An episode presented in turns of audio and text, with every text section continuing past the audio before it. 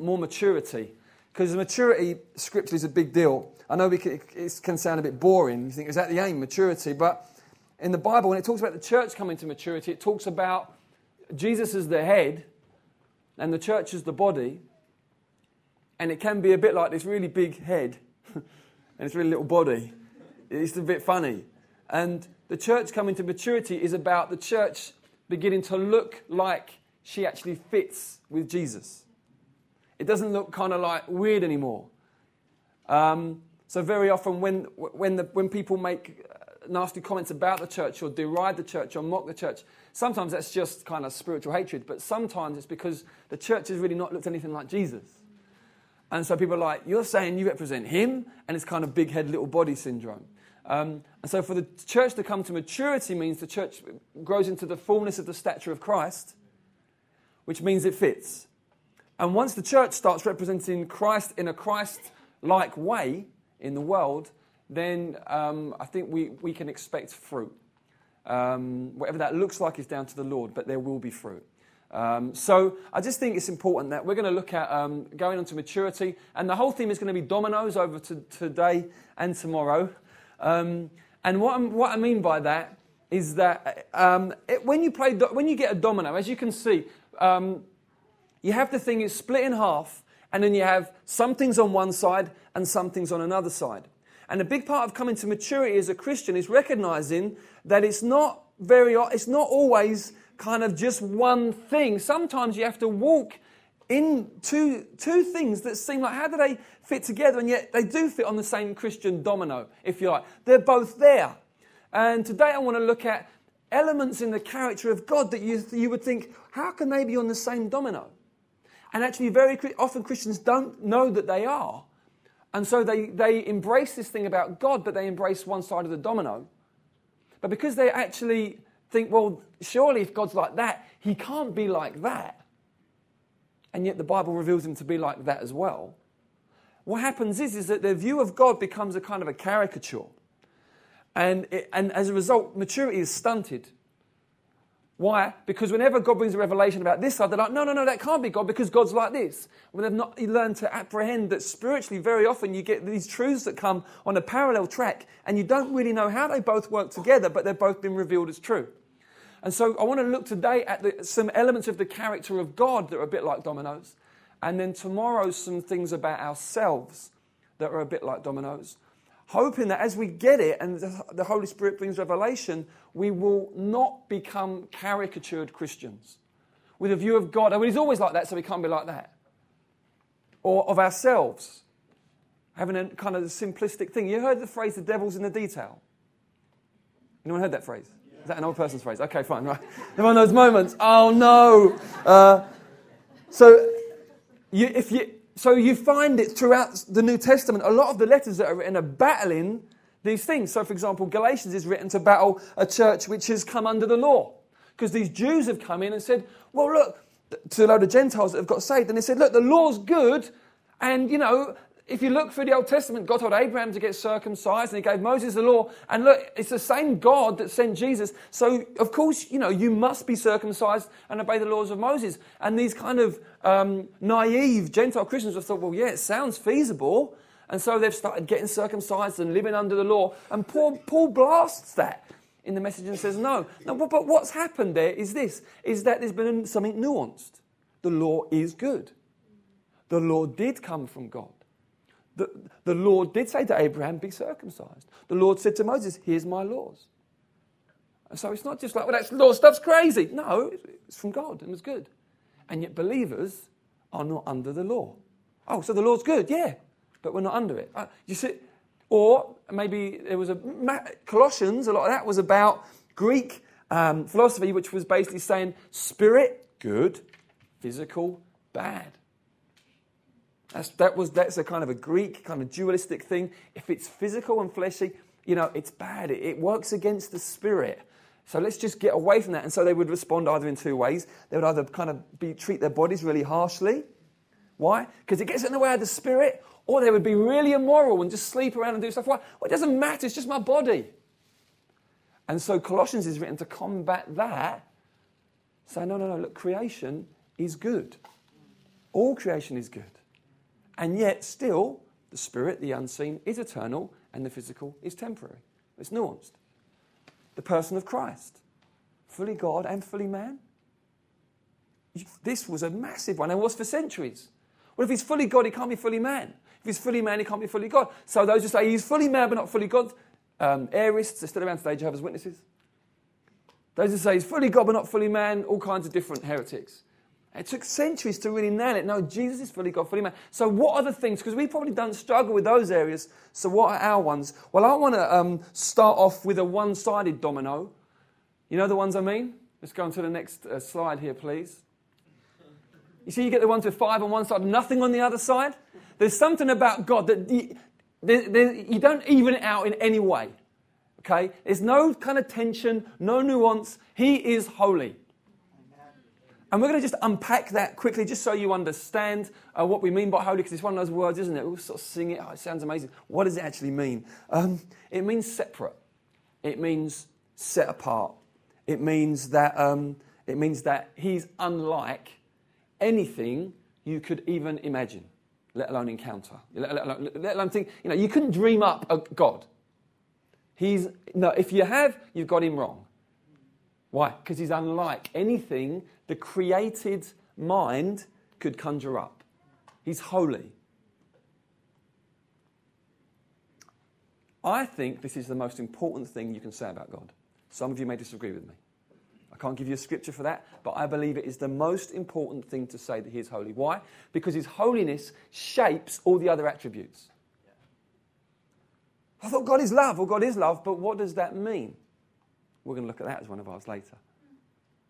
It's, uh, it's holy love. It's a very different kind of love.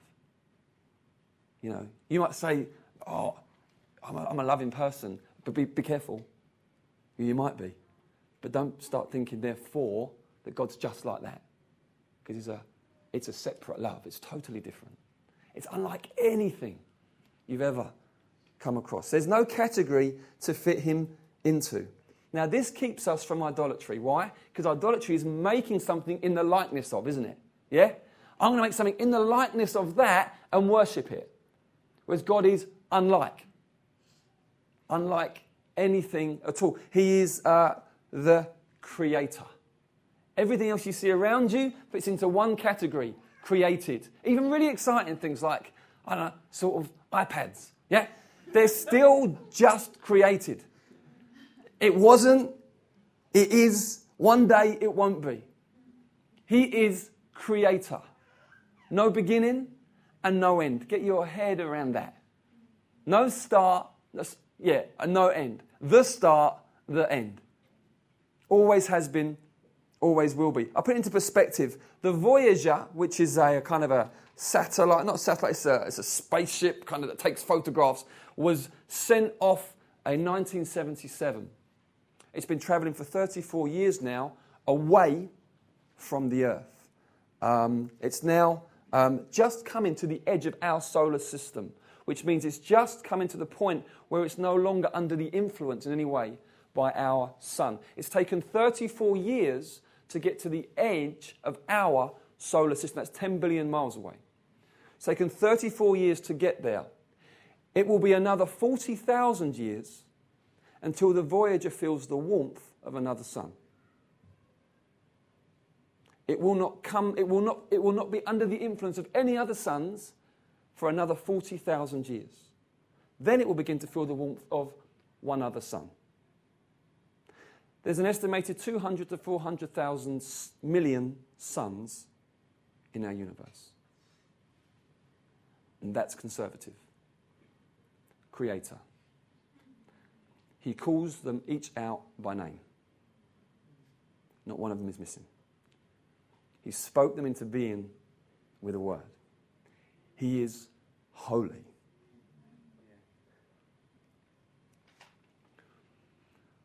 Isaiah is the man who we probably all think of when we think about the holiness of God. In Isaiah 6, he has this vision of the glory of God. I'll read to you what happened to him when he saw God in his holiness. Because this is what happens to people when they see God in his holiness. In the year that King Uzziah died, I saw the Lord sitting upon a throne, high and lifted up, and the train of his robe filled the temple. Above him stood the seraphim. Each had six wings. With two he covered his face, with two he covered his feet, and with two he flew. And one called to another and said, Holy, holy, holy is the Lord of hosts. The whole earth is full of his glory. And the foundations of the threshold shook at the voice of him who called, and the house was filled with smoke. And I said, Woe is me, for I am lost, or for I am ruined, or for I am undone. For I am a man of unclean lips, and I dwell in the midst of a people of unclean lips and my eyes have seen the King, the Lord of hosts. Now, bear in mind, at this point, Isaiah was already a prophet. He'd been prophesying for years. Isaiah 1 to 5. He's already a prophet. His response when he sees the holiness of God is, I'm a man of unclean lips. He's not the local stand up comedian, he's a prophet. He's been, he's been a mouthpiece for God for years. He sees God in his. He knows God. He knows his prophets. He's a mouthpiece. He knows him. And then he sees him in his holiness and he says, I'm ruined. I'm ruined. I'm undone. I'm lost. I'm lost. See, that's the, that's the voice of those, that's the, that's the label of those who don't know the Lord. I'm lost. I never, I never realized. I'm a man of unclean lips. What's happened is, is that he has seen the holiness of God. Same with Ezekiel, chapter 1. He sees the vision of the glory of God. Here's a man who's a priest, Ezekiel. Before he becomes a prophet, he's of a priestly line. Sees the vision of the, of the glory of God. What is the result? He fell on his face as though dead. Can't do it. Too much. It's like John in Revelation 1. Here's the guy who laid his head on Jesus' chest at the Last Supper, intimate with the Lord, asking questions up on the Mount of Transfiguration. Suddenly he sees the risen Lord Jesus. I fell on my face as though dead.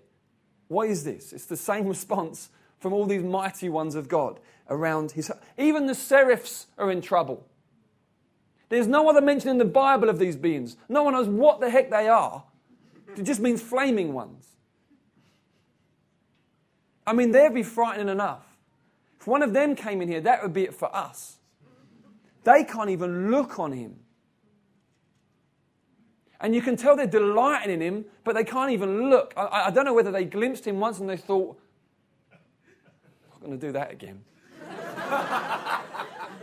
it's just too much. It's too much for them. So they, they, so they cover with their feet, and you know, hold the shoes off the feet thing, and cover any, anything that kind of symbolizes anything that could be even taken or even, even, even perceived as unrespectful even perceived as kind of casual. We'll cover our feet. We'll remain floating with the other two, and the other two, we're going to just cover our face. But what we will do is we will delight in His holiness. We will sing of it because we saw it once, or we saw it through our wings, and that was enough.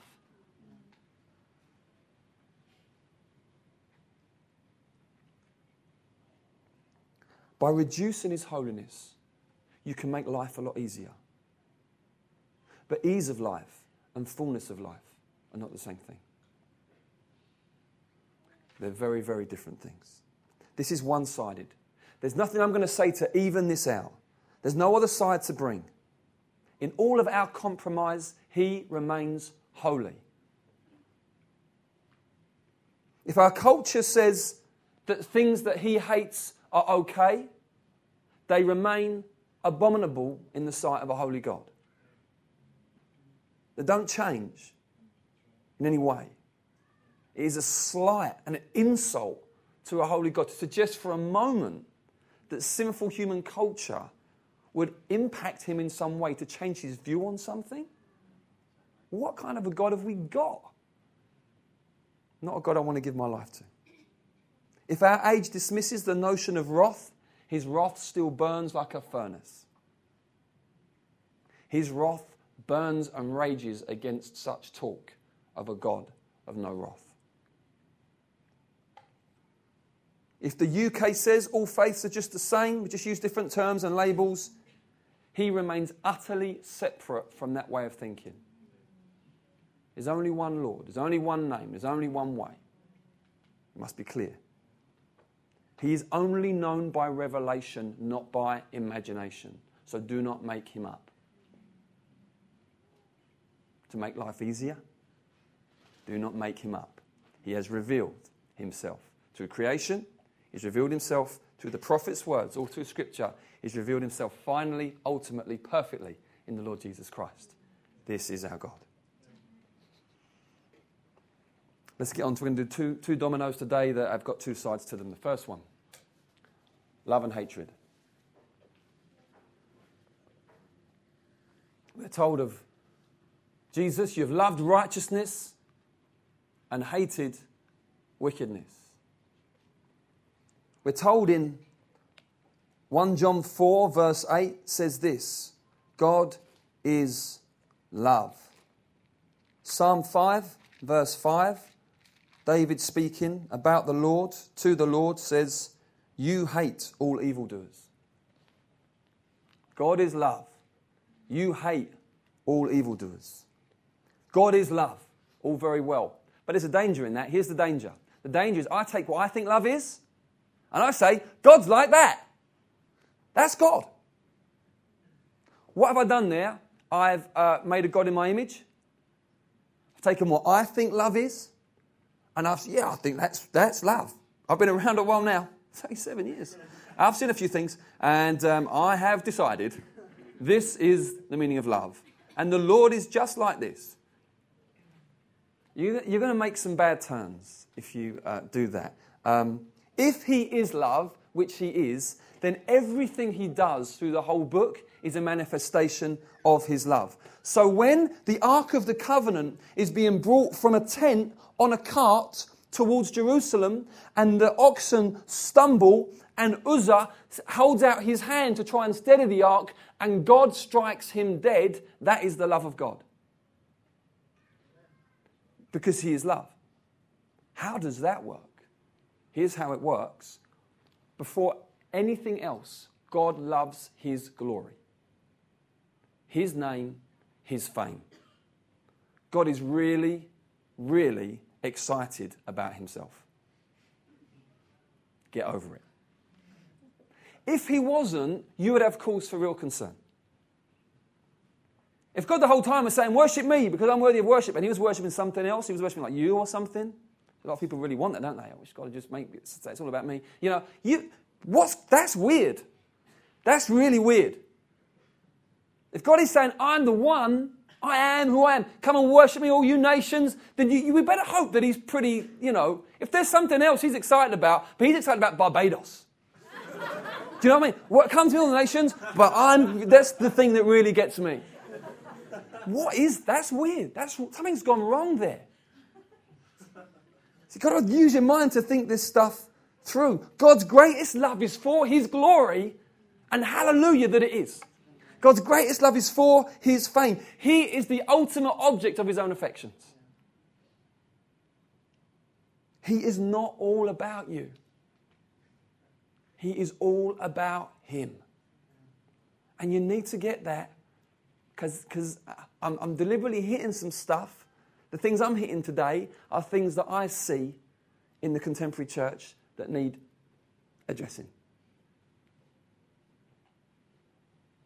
He's not all about you, He's all about Him. And the most wonderful, liberating thing that can happen to a human is to become all about Him.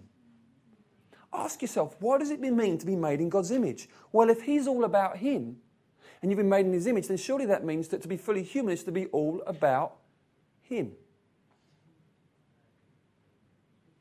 Whereas the world we live in sells us a lie and says, no, it's all, be all about you. It's really exciting. You can get loads of stuff and you can feel really special. But what it does is, is that it kind of is like it kind of like a little drug. It's like a little caffeine rush. You guys at the Coke fountain, all that. It's like the thing you had yesterday. It's that whoo, ah, whoo, whoo. I've got this and I've got that and I've got this, and, and then it's like, boom. Oh, I get some more. And there comes a point, somewhere on the journey, where you say, This isn't that glorious. This is actually quite dull. What's happened is you've been sold a lie. You believed it. You thought it was all about you. It's not. It's all about Him. It's all about Him. Secret to life in all its fullness is being all about Him. That's the secret. Being freed from governing self love into the pursuit of Christ. Christians say that God hates sin and loves sinners. Is that true? It's not the whole picture. The Bible teaches that God hates sin and hates and loves sinners. He hates sinners and he loves sinners. Can you hate and love someone at the same time? But before we get too philosophical, say, well, God can because he can do anything. People can. People can. Imagine a 20 year old woman who's been abused systematically by her father for years. She hates him. She hates him because night after night he did that. But what hurts more than anything is that it was her dad and she loves him. It hurts more than if it had been a stranger. Why? Because it was her dad and she loves him. You can hate and love at the same time. In fact, those you love more can actually do things that make you hate them more. Why? Because they're much closer to you.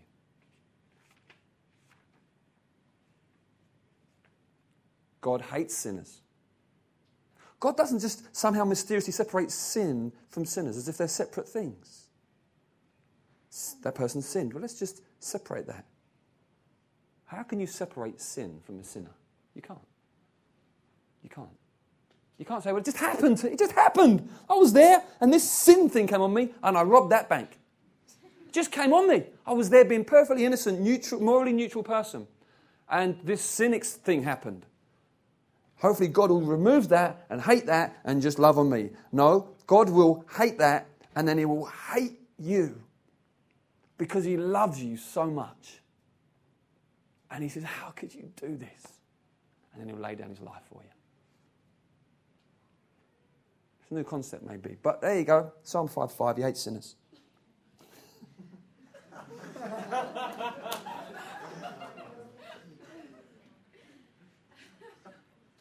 Revelation, not imagination. God is love. God is not hate. God is love.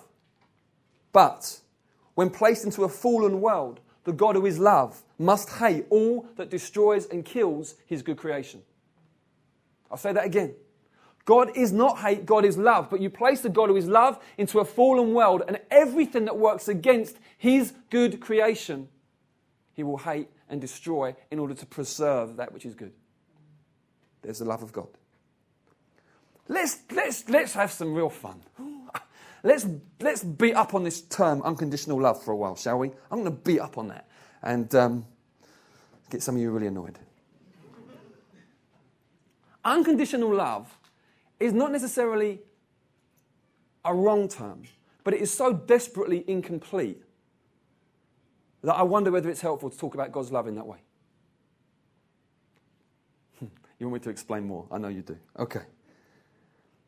Because unconditional love speaks of what? It's kind of like a benign welcome, isn't it? It's like, yes, yes, come. Come, yes, I accept you as you are. And that's it. You think, thanks. Now what?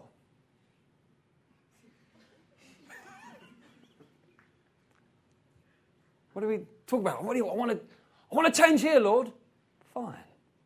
If you want to, fine if you don't. Because I accept you.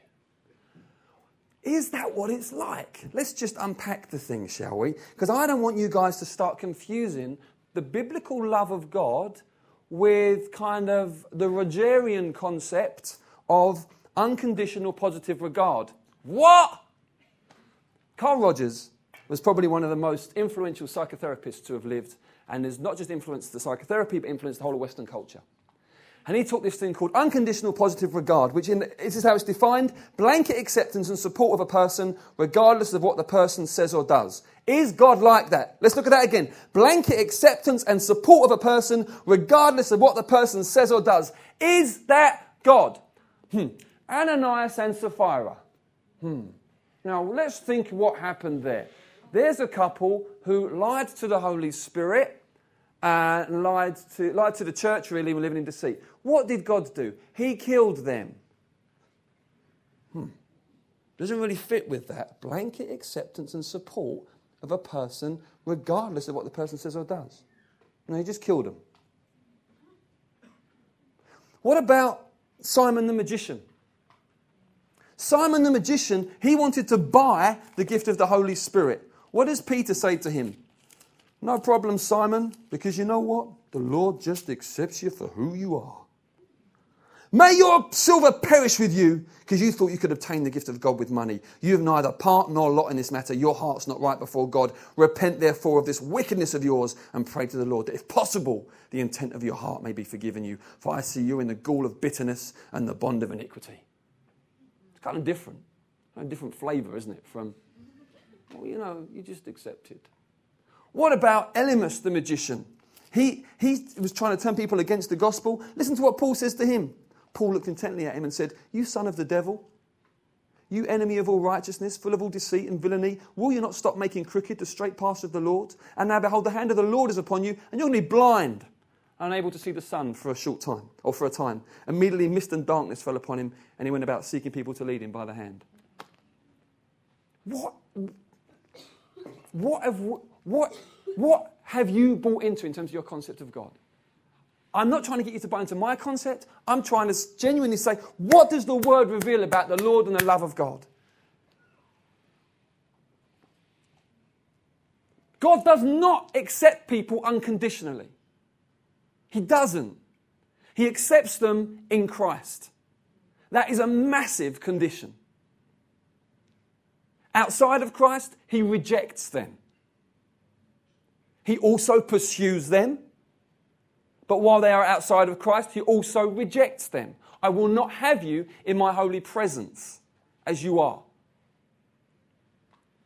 Richard spoke about it earlier with the Holy of Holies, and we'll all go an amen. It's the same thing. You can't just breeze in. You cannot just breeze in.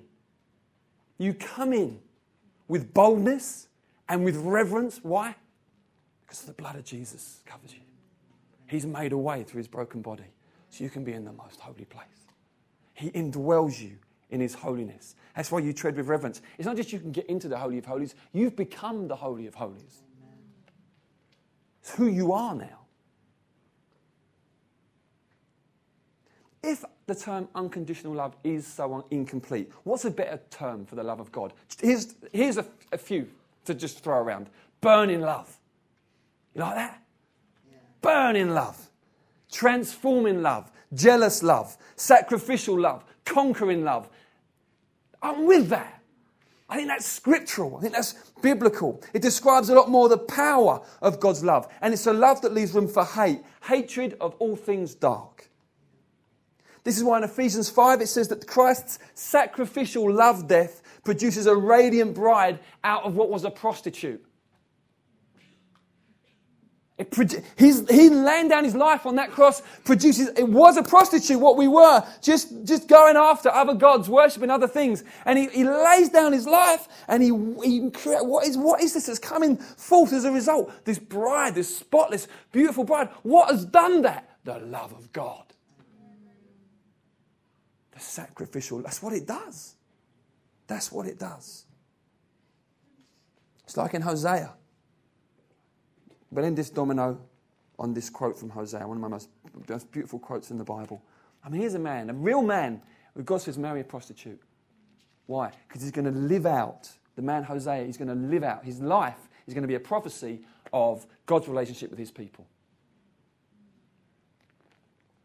And, and this, this woman, Gomer, she, uh, she marries him, they have a child, and then she gets pregnant again, but it seems like it's not by Hosea. And then she goes all out and just leaves him and goes back to her, her way of life. And, and then she's in the slave market for sale. Again, ruined, broken, torn. And what is God commands Hosea? Go there and cover her nakedness. This is a real man.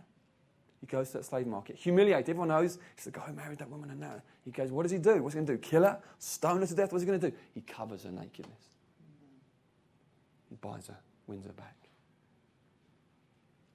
What is that? It's, the heart of God. Listen to the heart of God. How can I give you up, O Ephraim? How can I hand you over, O Israel? How can I make you like Admah? How can I treat you like Zeboim? My heart recoils within me. My compassion grows warm and tender. I will not execute my burning anger, though it is there.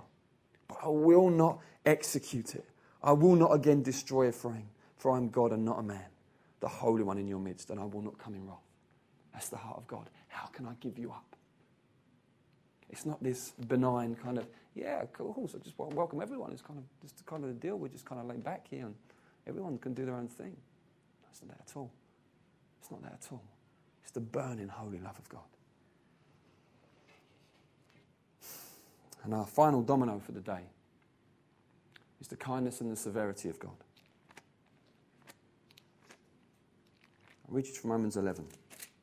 Well, here it is. Note then the kindness and the severity of God. Severity towards those who have fallen, but God's kindness to you, provided you continue in his kindness. What's going on here? Paul's writing about the Jews and the Gentiles, and he's saying to the Gentiles in the Roman church, Do you know what? God was dealing with the Jews for century after century after century, and they kept turning away, turning away. In the end, you know, God said, You know what? I'm going to just cut you off of the vine, and I'm going to graft in these Gentiles. And Paul's saying, You know, you've received the kindness of God. And, and, and the reason why he's writing it there is that is that he wants to keep the Gentiles from this presumptuous arrogance. Oh, yeah, we're in now, you know, we're part of the thing. And he's saying, no, no, no, no, you're in, but it's the kindness of God. That's, you were never in. You were, as, as, the Bible describes us, we were, you know, away from God, apart from God, without God and without hope in the world. That's the Gentiles. Without God and without hope, sniffing around, worshipping futile things, going, just living by our instincts, following our lusts. And God broke in and said, you know what? Let's get these Gentiles involved in this thing. He's been incredibly kind to us. He wants them to feel his kindness. That God's under no obligation to save them. God was under no obligation, but he wanted to be kind. But you see, very often, isn't it true that kind people, you can't even imagine them having a severe side? Think about your uncle, your favourite uncle, or your granny. It's just cakes, cakes, cakes. That's all it is. It's just cakes. What did this woman do before she was a granny, you think to yourself? She was a granny to other people's kids. That's what she did. And she baked them cakes. You know? You think, how do these things come together? Don't make him into the image of someone you know. He's kind. So he's just kind. Drill down into the mystery of God. And if you're surprised by what you find, kneel down. Make sure it's really saying that. If it is really saying that, take your shoes off, kneel down, and worship. Don't bend it into something else. Don't go over it and dismiss it. Don't reason it away by your theological framework. Kneel and worship. He's unlike anything I've ever known. He's unlike anything I've ever seen. Only the understanding of the severity of God and the hatred of God makes sense of the cross. Now, you'll notice there's numbers of books coming out. If you're a Christian reader, you know, you're in the, you're your finger on the pulse in the Christian world, Christian podcast, and all of that. There's actually a big battle going on at the moment, very big battle. And it's, it's basically um, by people that would all call themselves evangelical, say we, we believe in Scripture, um, but the way they approach it is very, very different. And you basically get one camp, and the whole thing is, I, I say, I believe it's idolatrous, and it's taking a kind of a um, humanistic, Carl Rogers kind of unconditional, positive regard kind of deal and saying that's the love of God. Therefore, at the cross there, you know, there was no wrath or, you know, let's just, let's just read, that wasn't what was going on there. That's kind of, all that blood and kind of God's wrath, that's, come on, we've grown out of that, you know, and um, God's not like that. And then, and then there's the approach which takes the Bible as it is and doesn't try and move beyond it. And I think I, this is massive that you get this stuff. Wasn't God severe to Christ when he judged him for our sin? Was he or wasn't he? He was. Poor Jesus? No, he willingly gave himself. God agreed within himself from eternity. This is how we will do it. When Jesus said, My God, my God, why have you forsaken me? He wasn't just quoting Psalm 22 1 to show that he was being the Messiah. It actually happened. It's actually really happening. The Father forsook him in that sense. He was derelict. Did Christ become sin? Yes, he became sin. Was he cursed for us? Yes, he was. What is it to be accursed if not to be under the wrath of God? And what is wrath without severity and hatred? It was the burning, holy, severe wrath of God and hatred towards sin that was poured out on Jesus at the cross, which is why when we draw near today, we experience mercy instead of that. Please understand it. It's not because God's nice, it's because God spent his wrath at the cross. Jesus satisfied the wrath of God. He was our propitiation, which means he turned away the wrath of God from us by receiving it onto himself. It's the severity of God. God's default is kindness. Absolutely. He is slow to anger. He is ridiculously slow to anger. We're talking centuries. That's slow to anger. He is kind. So, why this severity at all? It is part of his arsenal of weapons for ongoing, stubborn covenant breaking. There comes a point where God goes, Budum there comes a point where God says, Do you know what? I'm going to put you under some serious discipline because you are playing around. And you're really not getting it. And I'm going to deal with you until you get it. Start with the kids. There comes a point where I say to them, when they're bouncing off the walls and the ceilings, there comes a point where I say, guys, if you don't calm it down, I'm going to get strict. At that point, something's been said. It's a little phrase. They know the phrase. The phrase means the atmosphere is going to change pretty soon if you don't actually start listening to me. Okay? That's how it works in our house. They're still my treasures. Actually, it's because they're my treasures that I do this. But at some point, the frown happens. The eyebrows, in all their furry glory, in all their oneness, I know. I know. They lower. The frown happens. I want to ask you a question. Is that okay? Is that okay? I would say yes. As long as it's not a manifestation of impatience, stroppiness, me just not liking being inconvenienced, but actually they're getting out of hand. Yes, it's perfectly okay. It's modeled on God's discipline, disciplining fatherhood. I was a bit of an idiot last night with the kids. Had a late night, obviously, they were here for the thing, so we got back, there's high as kites. And they said, Can we talk, Dad? And I said, No. Right? Why, what was my reason? My reasoning was, it's crazy late anyway. You're staying up for the social Saturday night. You're going to be bonkers. Sunday's going to be just tears all day. Yeah? So I said, no. And then, and then they're pushing it and pushing it. And I'm saying, no, no, because I've basically, I'm sticking to my guns. And I'm realizing, do you know what? It's Friday night. They want to chat for five minutes. Why are you being such a donut, Liston? Let your kids lie in the hotel room and have a chat. Yeah? And there comes a point, I said, you know what, I said, I just, I don't know, I said, I just say, I'm just a bit of an idiot sometimes. Of course you can chat. I'm really sorry. And Melody went, and I said, I'm just, I don't know, I said, I, said, I don't know why I'm just so stupid sometimes. I'm really sorry. And Melody said, you're not stupid, you're lovely. what a moment. What a moment. I was amazed. But um, the point is this. Here's the point. Hopefully, their thoughts of me are kindness. When they think of me, what they think of, I hope, are things like this massive smiles when I get in from work, cuddles for no good reason, piggybacks, loads of kisses, presents if I go away for more than one night in a row. That's the rule. Otherwise, it gets crazy. Um, Mario Kart, uh, where I do try to win still, but I do it in good, good humour. Um, really embarrassing jokes when their friends around, um, but not Daddy, the daft old fool who has no authority and strength. No. Not for a minute. Why? Because I pattern my fatherhood on his get it wrong a lot, but that's my pattern. And he is not some daft old fool that just accepts whatever you do. Because he loves you with a burning, jealous, holy, transforming love.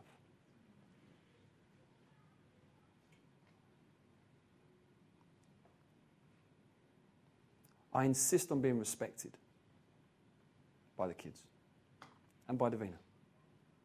Now, I have to live in a manner that makes it easy for me to be respected. I recognize that. But it's, it's important. I'm the protector. I'm the guy who's going to fight the alligator if it sneaks into the house. That's me. I get asked these questions Dad, if an alligator. yes, I would fight it. We have those conversations. I just hope I would if it happened, but that's my role. If that dog, yes. Really, yes. That's who I am in the home. Now, what this leads to is not walking on eggs, it leads to safety. They know there's someone in the home who's the head of the home. In a sacrificial, humble, fun, godly way, hopefully, when I get it right. Same with him. He's not some old idiot, you know. You can just mess around with and squeeze into your image and throw your little spiritual cliches around and imagine that he's going to fall for them. Doesn't work like that. He is holy. He's unlike anyone or anything else. His love is a burning, jealous, transforming love that hates everything evil. He's kind, so kind, but when the need arises, he will be beautifully severe. He's not mocked, he's not to be trifled with. This brings the cross into sharp focus. We see God's holiness, number one, refusing to be like us, refusing to accept the inevitability of sin and compromise, but cursing, judging, and overcoming sin.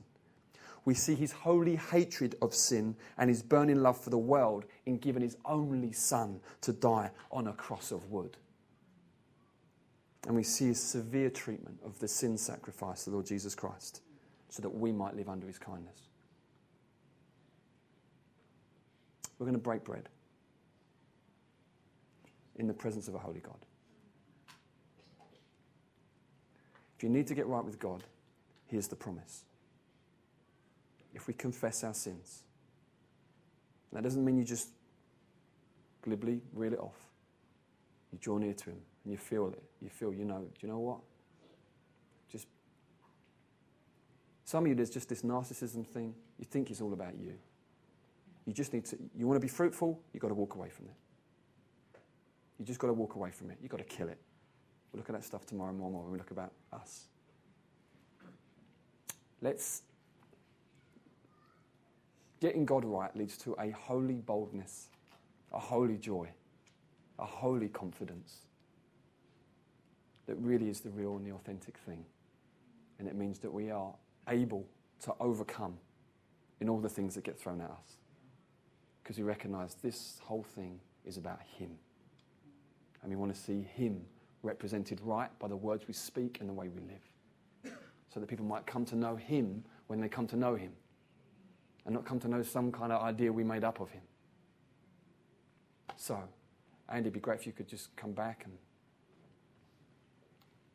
we've got not ages, but we've got enough time to sing a song or two, to take the bread and the wine. We haven't got a load of space, so maybe it makes sense. Maybe someone can come and get some. I don't know. I don't, I don't know. I don't know. I'll blow it. Let's not rush. We said 12 for the baptism. They can be 10 past. Let's just let's do what we've got to do. Yeah.